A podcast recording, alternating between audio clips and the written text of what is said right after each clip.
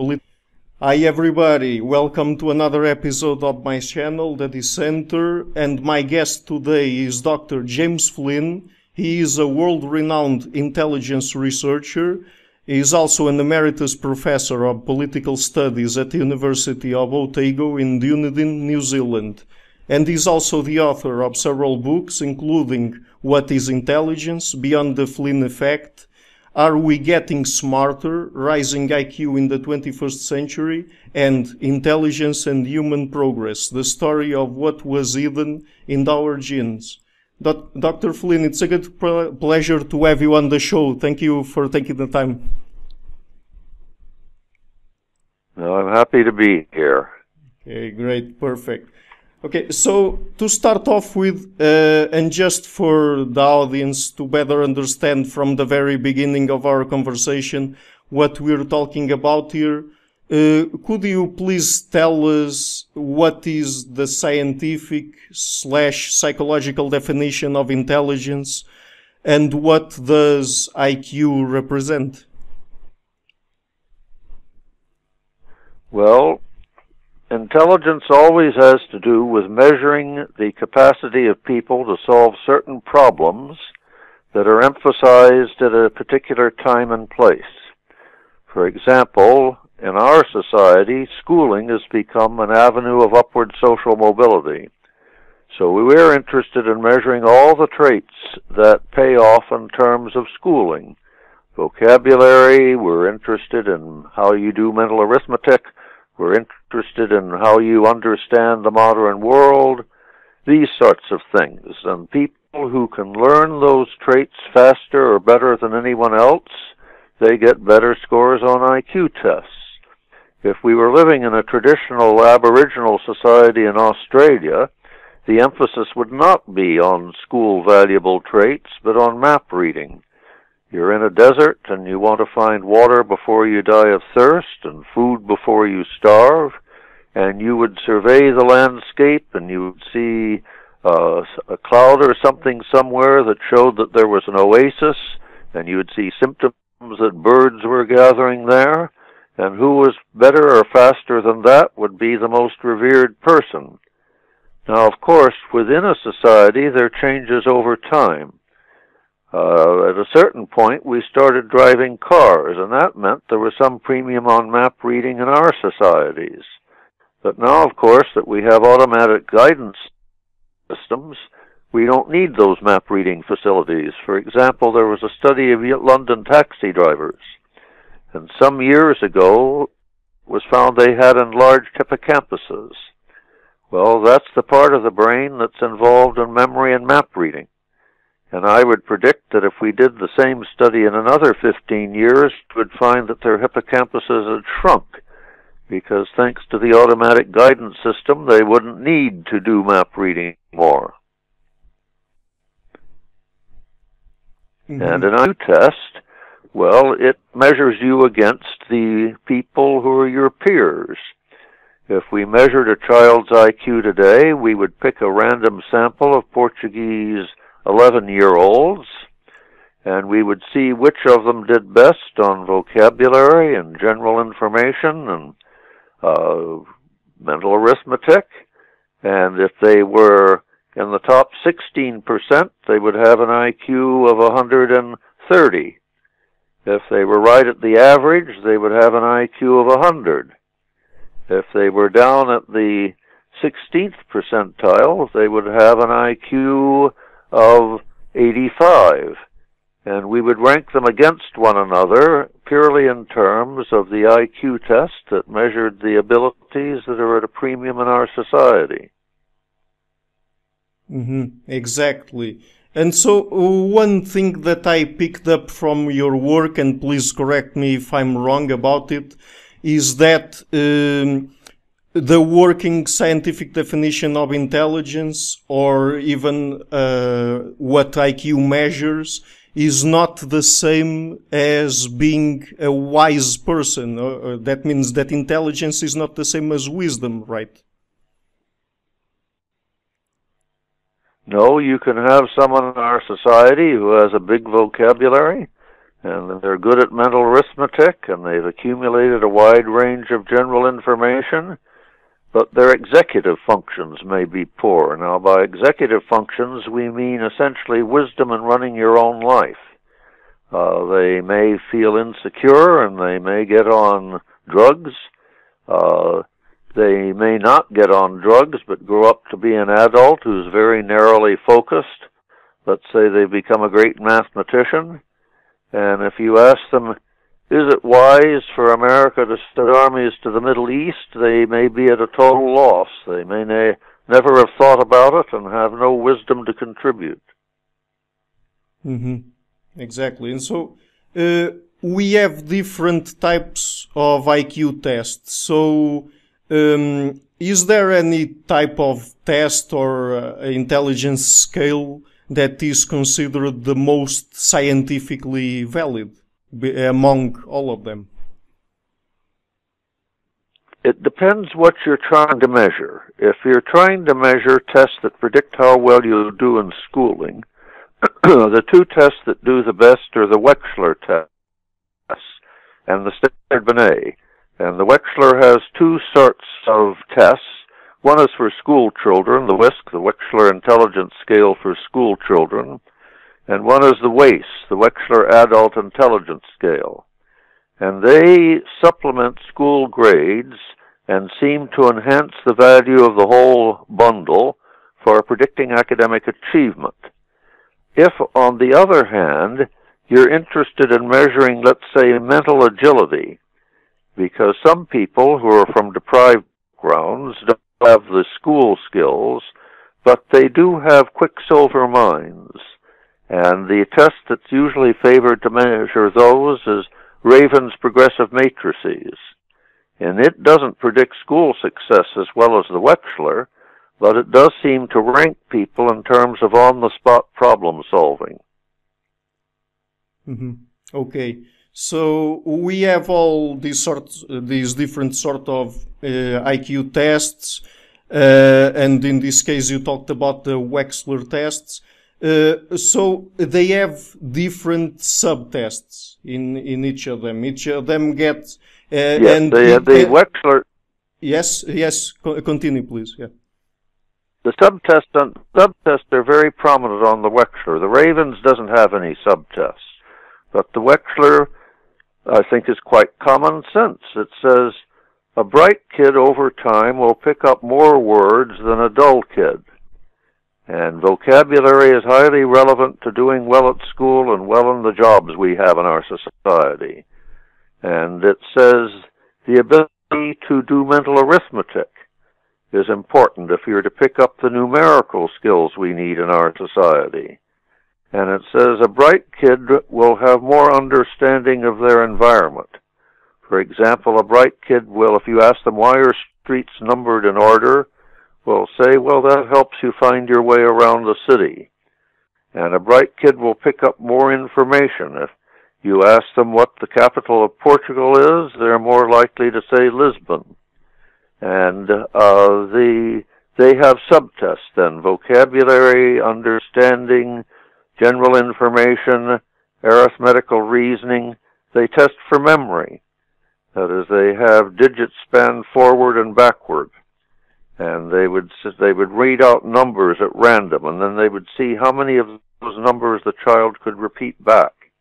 Or they would ask the child to repeat them back in the reverse order they were presented which be be a test of working memory. And then they would also look at other types of subtests. They would have a sort of three-dimensional jigsaw puzzle, which is uh, they would test the kid on. They would test them on using pictures to tell a story. Uh, they test them on uh, spotting the missing thing in a picture. You know, something is missing, like the brim of a hat. Uh, they would test them on a test rather like Raven's progressive matrices, whether they could solve logical problems. And uh, they would test them on object assembly, whether they could put together an object from its component parts.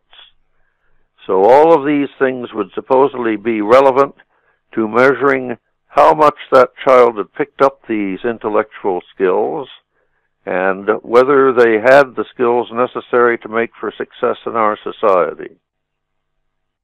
Mm-hmm. Okay, and uh, I mean, then to calculate IQ, each each of these subtests uh, gets attributed a different G loading. Yes, on, e- on each subtest. Yes. Yes, on each subtest they would compare you to your peers. Mm-hmm. And if you were an 11 year old Portuguese, they would select a sample that would be supposedly representative of all Portuguese of 11 years in your society. And they would give you the test.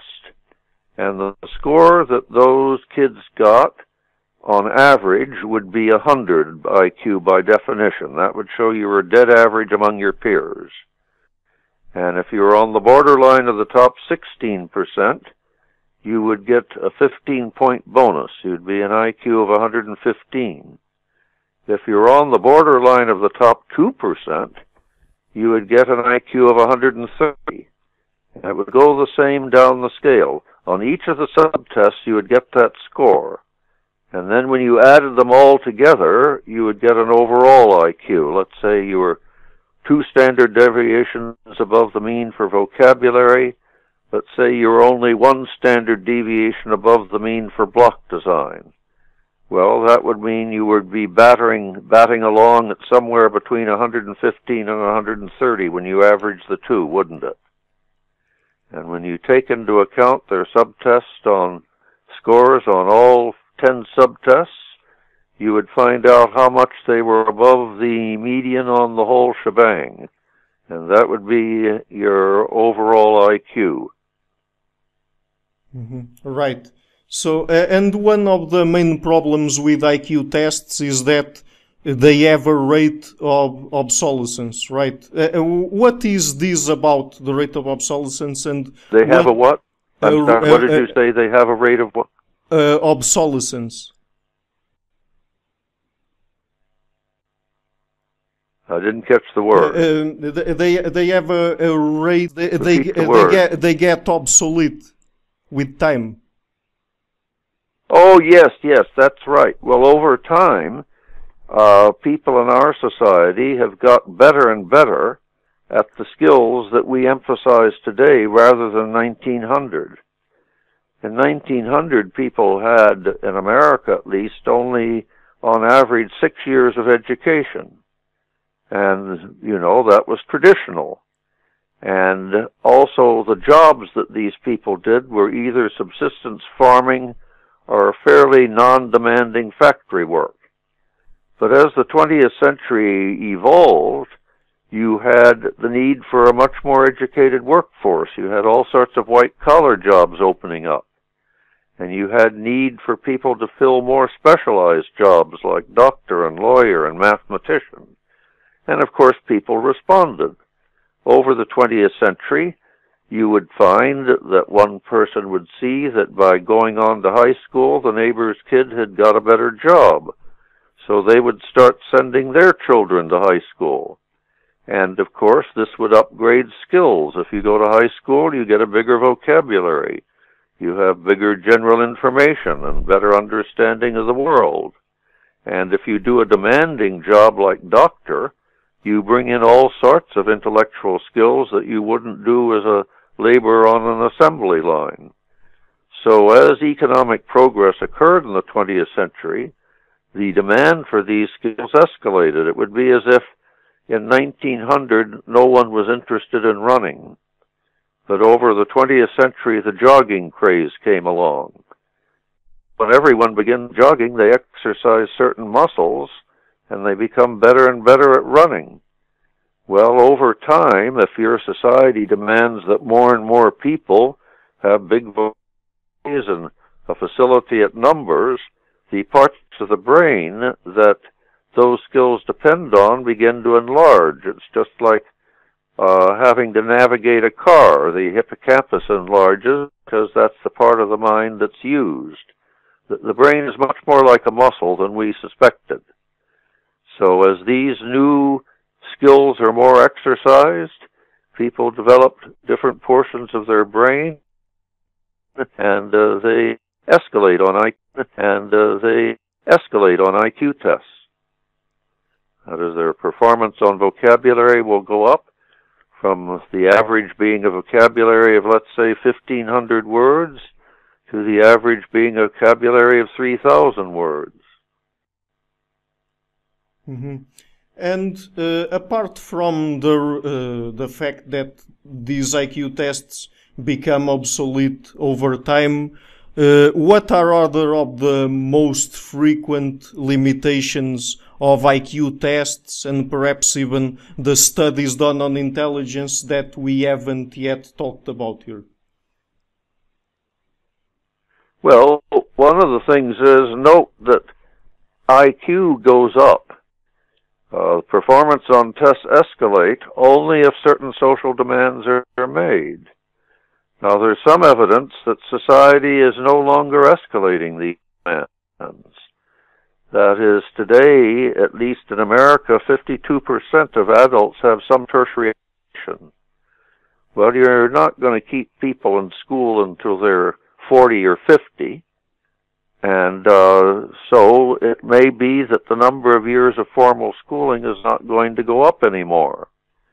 You also have a matter that small family size pushes up IQ. And uh, you probably reach the point where we can cut the number of our children if we're going to reproduce. So families are getting smaller and smaller, but they're not getting smaller anymore. And further, you have more solo parent homes, where rather than having the attention of two adults, they have only the attention of one adult. And progress now doesn't seem to be multiplying cognitively demanding jobs. It seems to be making so service workers that don't have the same cognitive demands that many people did in the past.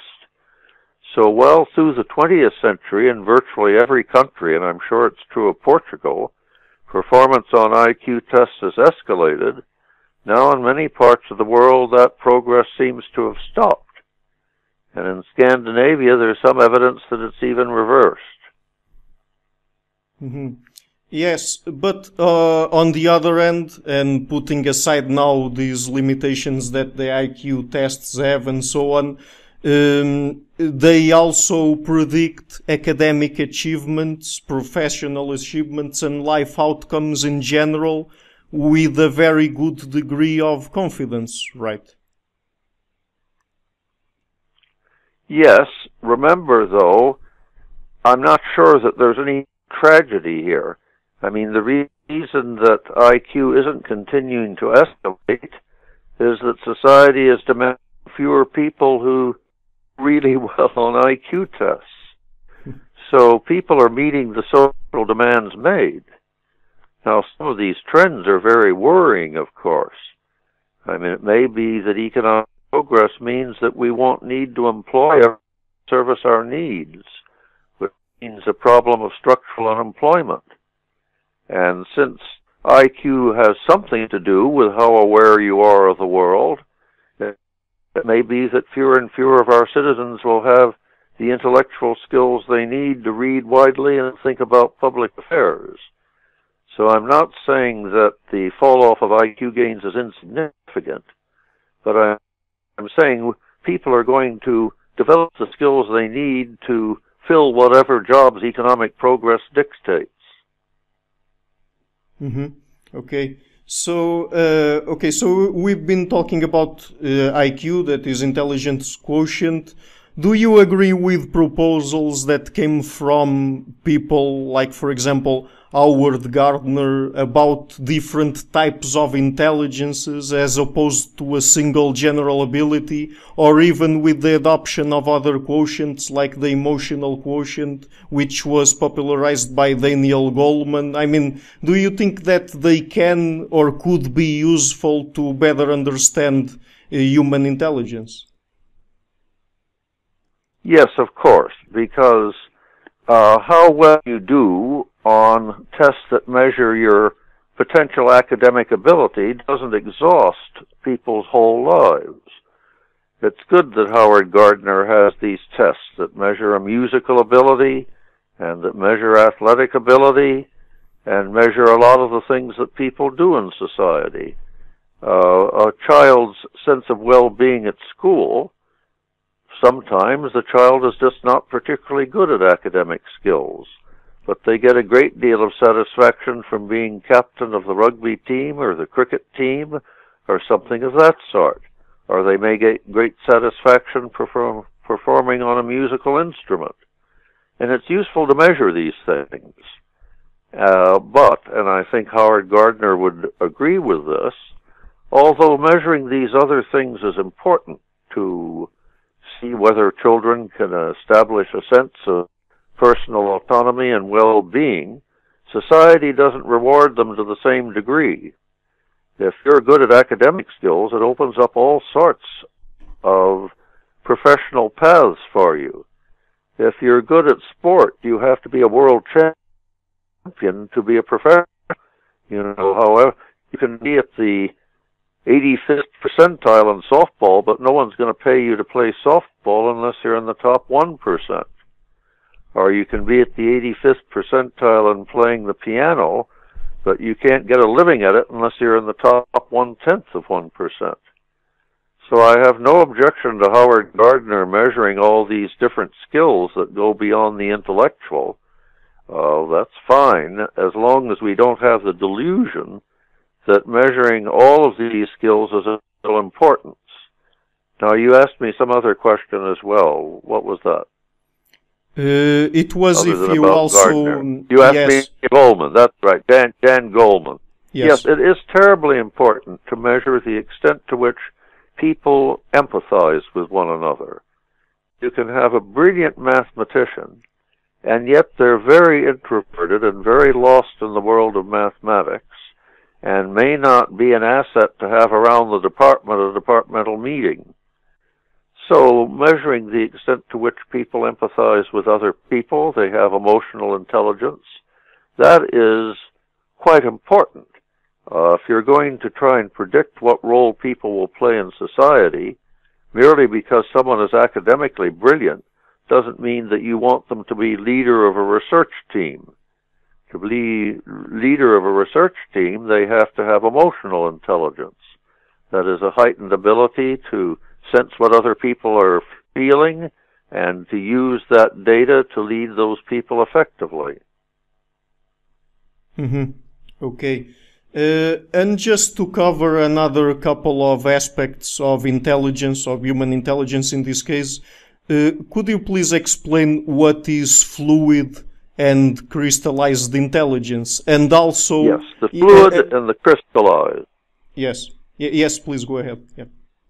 Yeah. Well, the the Raven's test, which is just looking at logical relationships between shapes, it's considered fluid intelligence. That is, you're trying to solve on-the-spot problems, and they've cut to a minimum the background knowledge you need to deal with them. The shapes are supposedly easily recognized by everyone, circles and triangles. And so fluid intelligence mainly tests on-the-spot problem solving and makes minimum assumptions usually about the amount of knowledge you need. Crystallized intelligence is based on another thesis, and that is that bright people with a normal environment pick up more information and more vocabulary and uh, more arithmetical reasoning over as they age than ordinary people. And that's called crystallized intelligence. It has to do with the sort of cognitive skills you would expect someone, if they were bright, to pick up from normal living. Uh, Jensen, who was a great pioneer in intelligence, remarked that he had a fellow next door who was a German from normal living. Uh, Jensen, who was a great pioneer in intelligence, remarked that he had a fellow next door who was a German, and he had not really been fully exposed to American society, but somehow he had picked up the rules of baseball better than many Americans had. And that was crystallized intelligence. He had picked up information through being a very bright person. Uh, whether he would do well on on-the-spot problem solving would be another matter. That would be fluid intelligence. But he certainly had accumulated some crystallized intelligence. okay, right.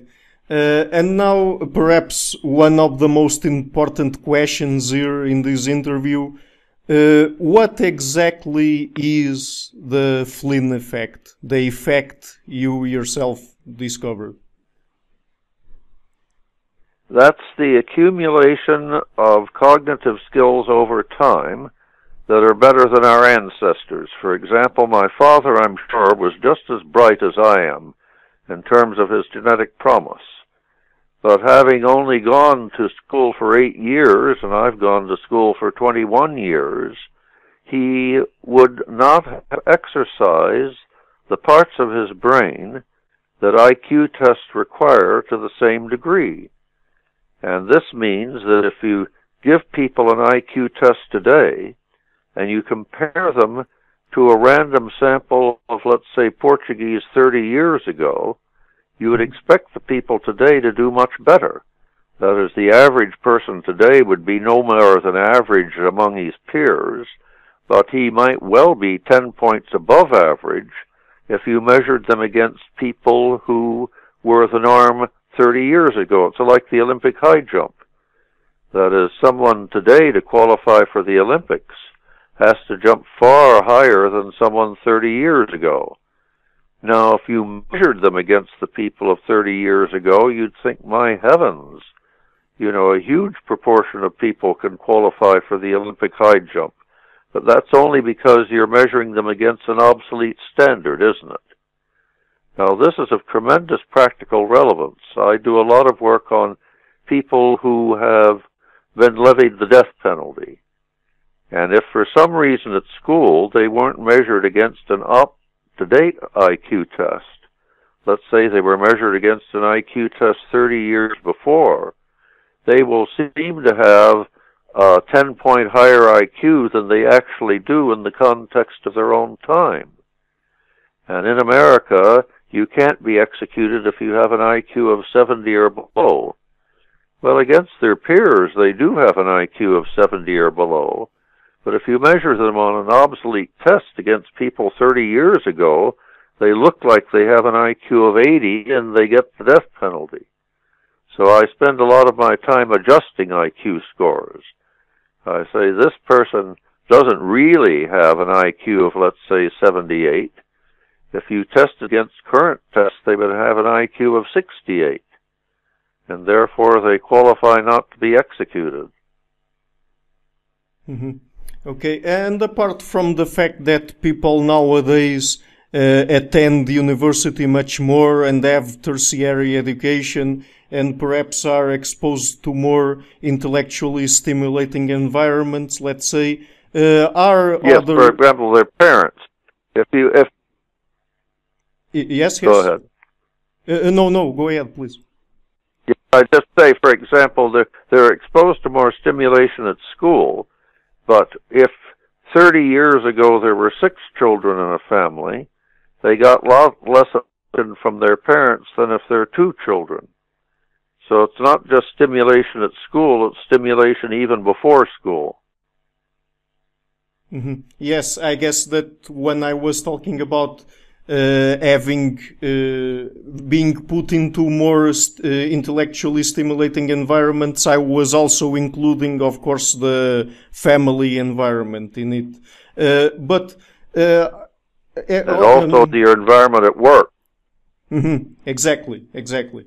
And so, uh, do other factors, yeah. Apart from the intellectual side of things, like, for example, nutrition, sanitation, better parenting practices, access to a better health system, vaccination, and etc., do, do factors like these also weigh a lot on the Flynn effect and the rise of IQ during the last century and through the decades? There's certainly new yeah. Nutritional advance certainly had an impact in at least prosperous nations up to World War II. You probably remember the Great Depression of the 1930s. Mm-hmm. Yes. When there was an economic downturn and people had a worse diet. Since about 1950 in much of Europe, uh, there has sufficient prosperity that most people ate better than they did when they were children during the Great Depression. So I would say up to about 1950 that things like better diet uh, actually have contributed, but since the 1950s, in most countries, I think diet has been a pretty marginal factor. The very poorest people may have come up, but most of Europeans had at least a minimally adequate diet by the 1950s. Now, as to medical care, that has been very important in a rise of IQ among the aged.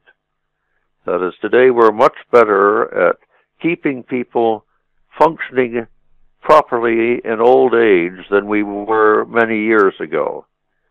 So, among the aged, I think medical advances have been very important. Medical advances at earlier ages, they've been very good for the health of people but I don't think they've had a tremendous impact on IQ scores. Because remember, while a medical advance may mean that a child is less damaged at birth, and that would mean uh, a gain in IQ, medical advance means that many, many children who would have died, who were born prematurely, have now been saved. And of course, sometimes premature birth actually inhibits your intelligence. So this may balance out. That is, for every child that's saved from birth trauma, you have another child that survives who has at least a mild mental handicap. Mm-hmm. Okay, but do you think that perhaps in poorer countries, like for example the African countries, uh, nowadays?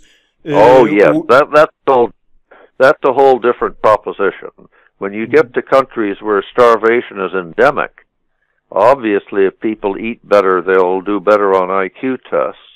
It's hard to disentangle because normally in African countries where there's been improved nutrition, there's also been improved schooling. Mm-hmm. So you get a dual effect. You know, they, if they get more schooling, their IQ scores start to go up. If they're no longer haunted hunger, their IQ scores go up. Rural Kenya is a good example. That is, you have a big surge in IQ scores in rural Kenya, but there are a lot of factors involved: better nutrition, better schooling, forth. Mm-hmm. Okay. So the but... third world is a whole new proposition.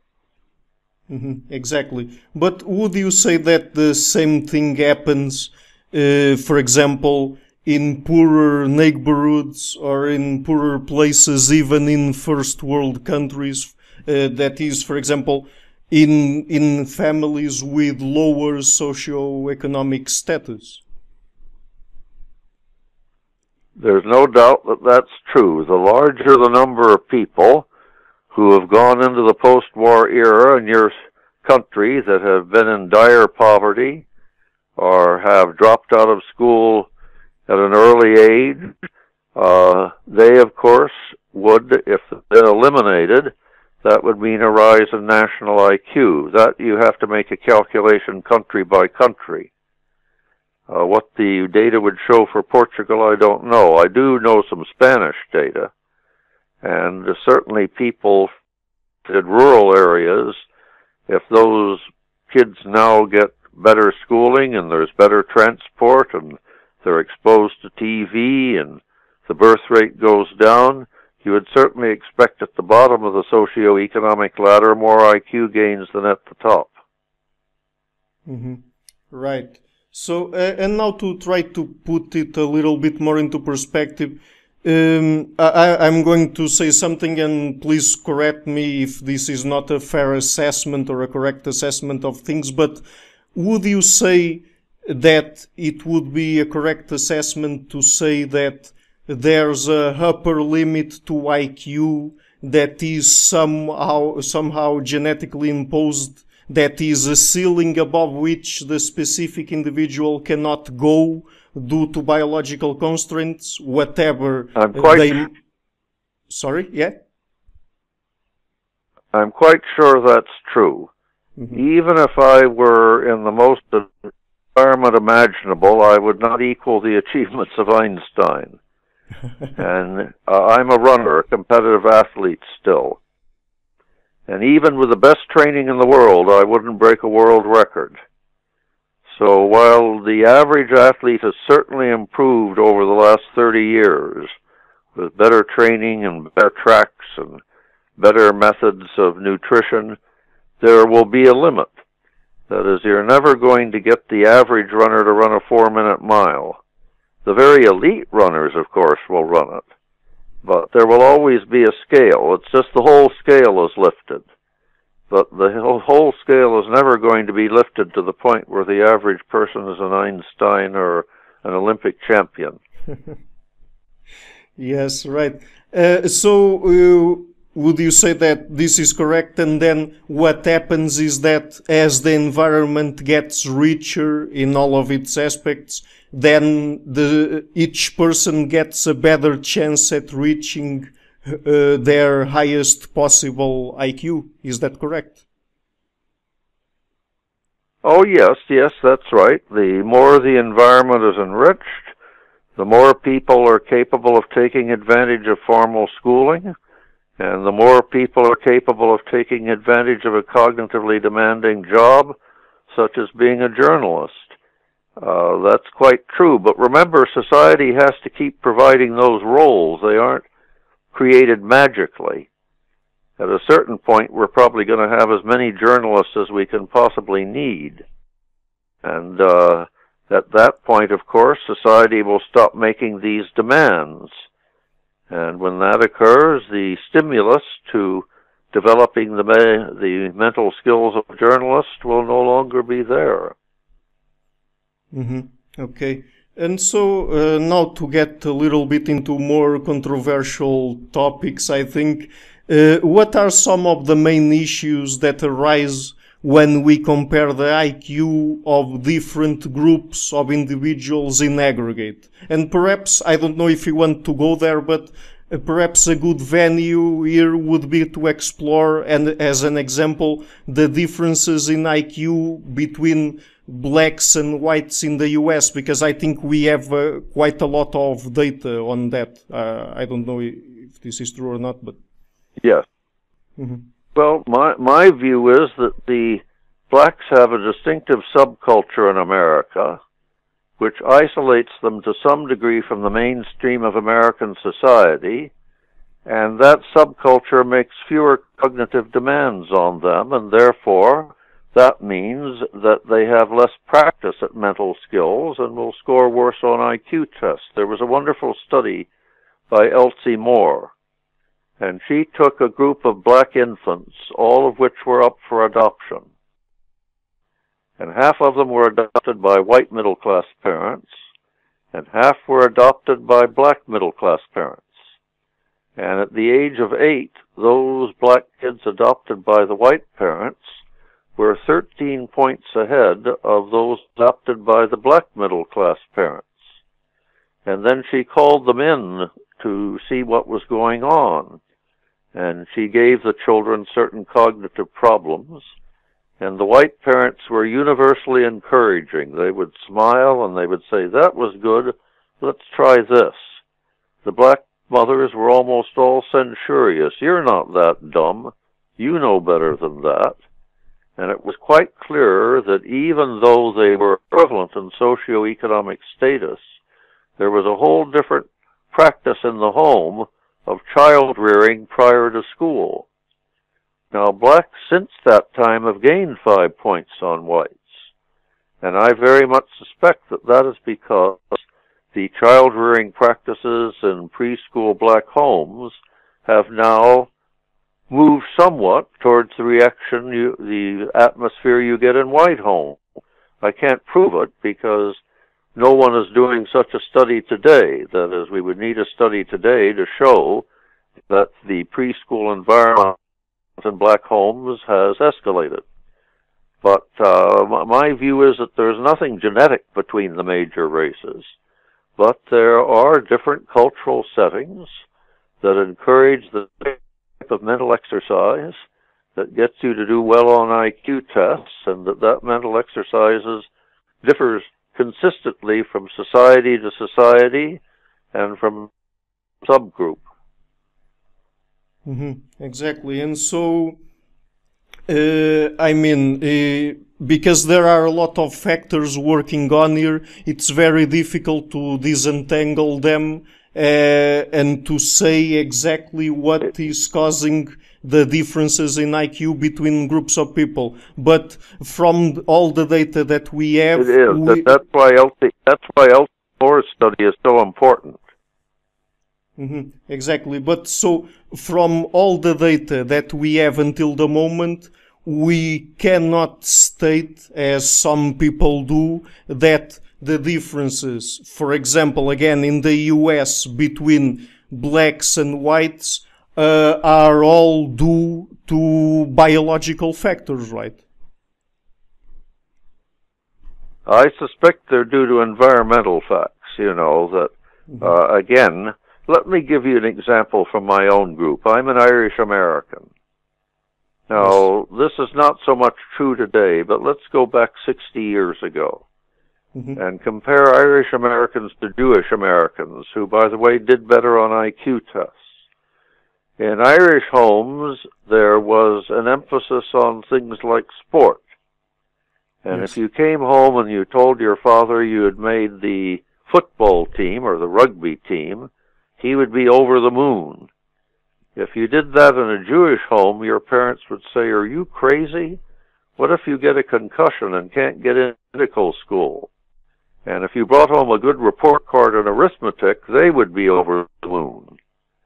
So in those two settings, what would you expect?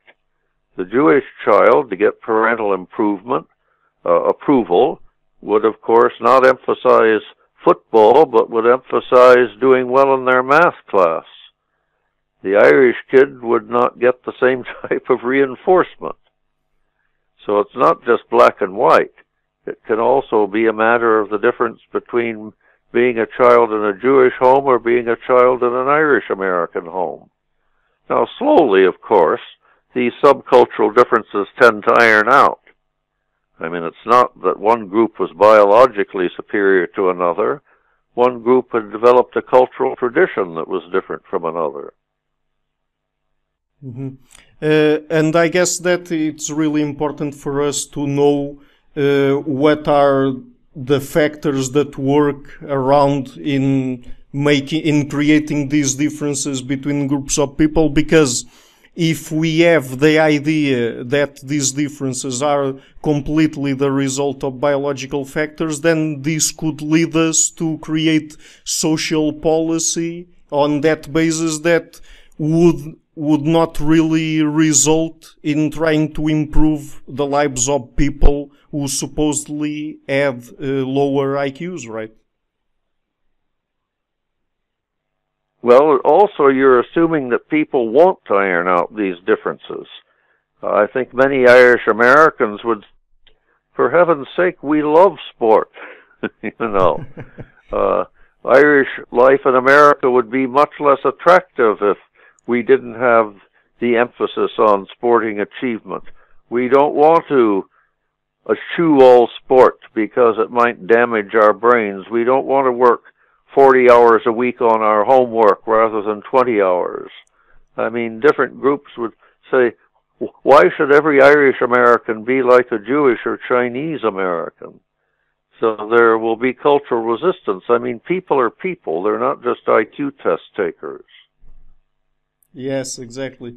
And so, um, when in your work you talk about the importance, and you already talk a little bit about this here today, the importance of the exposure to tertiary education in IQ gains through the decades. Are you talking about some specific sort of education, like, for example, STEM, science, technology, mathematics, and so on? Or can it be any sort of higher educations that leads to the same IQ gains? What are you talking specifically Well, higher here? education. I've been a lecturer at university now for 60 years, and higher education has become much more vocationalized. And this means that the parts of the brain exercised are becoming narrower and narrower. At one time, students all took a common curriculum.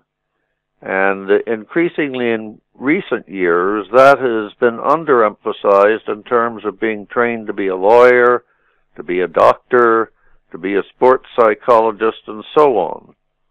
So that trend in higher education, I think, has led to people having fewer generalized skills. Fewer and fewer students, for example, enjoy reading good literature. Fewer and fewer students read popular history. Uh, but they're still better lawyers than they used to be and better doctors than they used to be. So the mere fact that people are exposed to more education certainly doesn't mean that there's been a gain in wisdom. That is, if the average doctor today doesn't read significant novels and doesn't know anything about the history of their time, they may be very good at diagnosing tonsillitis, but they may be a pretty poor citizen. So the impact of higher education can be very different. That is, uh, educational institutions have changed enormously from when I broke into lecturing back in 1957. Mm-hmm. Exactly. And so what what you would say is that uh, it's not only uh, a scientific education. I, I, mean, we it's not only science that allows scientific for scientific education can be.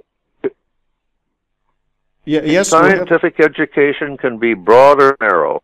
They can take you into university and not be interested in anything except how much math and physics you learn.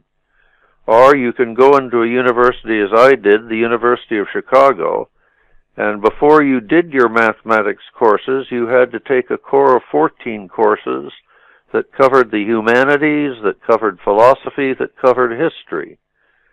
So if scientific education is highly specialized from the word go, you'll probably do very well on Raven's progressive matrices because the problems there are very like scientific problems.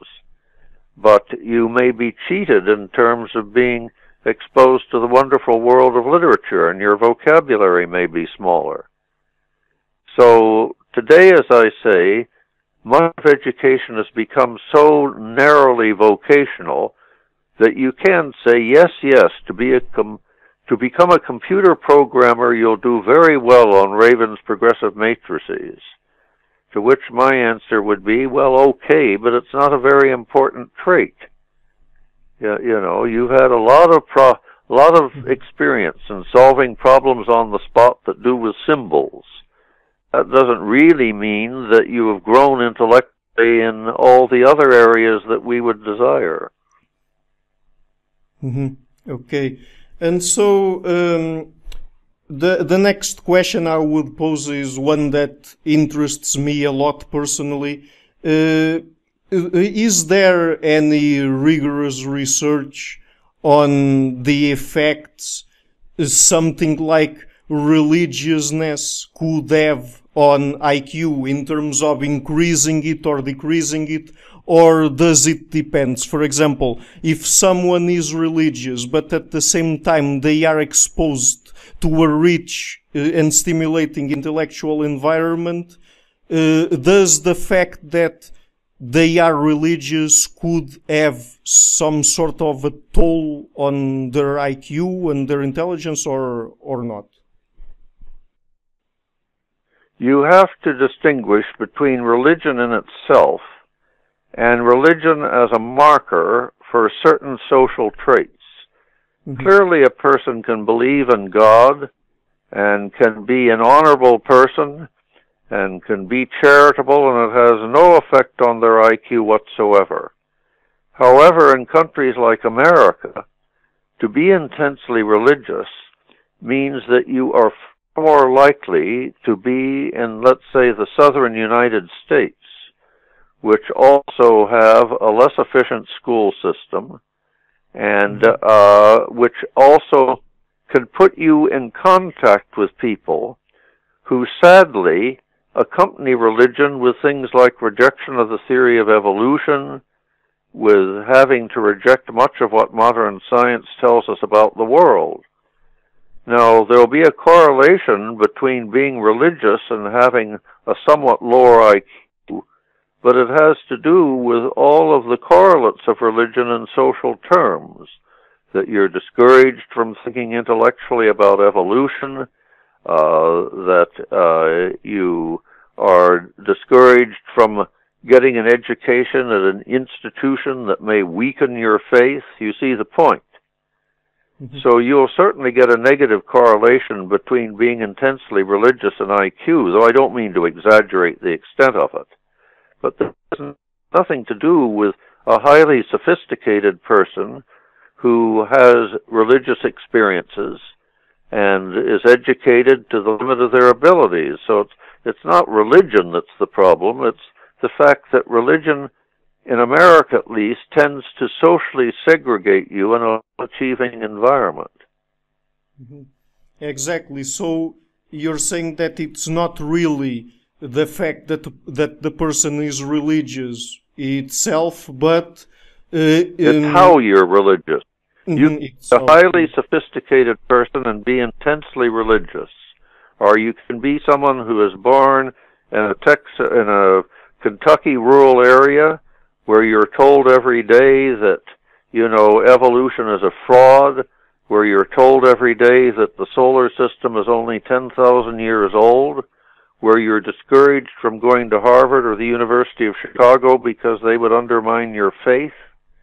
Uh, it, it uh, this doesn't mean that being religious lowers your intelligence. It means that being born in rural Kentucky will be a negative factor on your intelligence. Yeah, exactly. So again, as uh, and as with other things we already talked about earlier, uh, in this case, is not really it's not really a single, uh, let's say, intellectual aspect or intellectual factor uh, that by itself lowers yeah, you, IQ. You have to you have to distinguish between religion as an attitude to dealing with the universe and yes. being in a particular church. Mm-hmm. Being in a particular church can have a strong negative effect on your intellectual development if that church rejects the entire modern world. Mm-hmm. Okay, exactly. Great. So, uh, Dr. Flynn, uh, I don't have any other questions for you today. So, just before we finish, uh, would you perhaps like to share with people uh, uh, some interesting piece of work you're doing at the moment, and perhaps also share with them where they can follow your work on the internet? Well, I've published certain books that preach the following thesis that our problems today are not that we're bad on IQ tests or bad on measured intelligence. The most worrying trend for me is that students over my 60 years put their intelligence only to narrow vocational achievement. And all the statistics show that university students read less than they did 30 years ago, and the adult population reads less, and they accumulate less knowledge of history. They are less able, since they don't read the literature from various countries, of empathizing with people in those countries. And this makes them much more malleable in the hands of their leaders. You know, if their leaders tell them they want to start a war in Iraq, most people have never read a history of the area of the Middle East. They've never read a history of Western intervention in the Middle East. They have never read any literature from the Middle East, so they don't know how Iraqis or Israelis or Iranians feel and how they look at the world. So despite their IQs, they have not capitalized on those cognitive abilities that would make them critical persons. And I published at least three books that try to remedy this deficit. One is entitled How to Improve Your Mind, which I'm afraid is not out in Spanish and Portuguese. It's out in English and it's out in Italian and mm-hmm. it's out, I think, in Arabic. but it's not not in Portuguese. But if you read English, it's available from my book on the internet. And I've published two books. One is called The Torchlight List, and The other is more torchlight books. And these, I'm afraid, are in English, but they attempt to get young people to keep reading. They say, look at these wonderful books. Think how much you would enjoy life more if you read them. And they give them lists of books. And I would dare young people to read a sample of these and not say, gee, this is terrific. I wish I knew more about these things.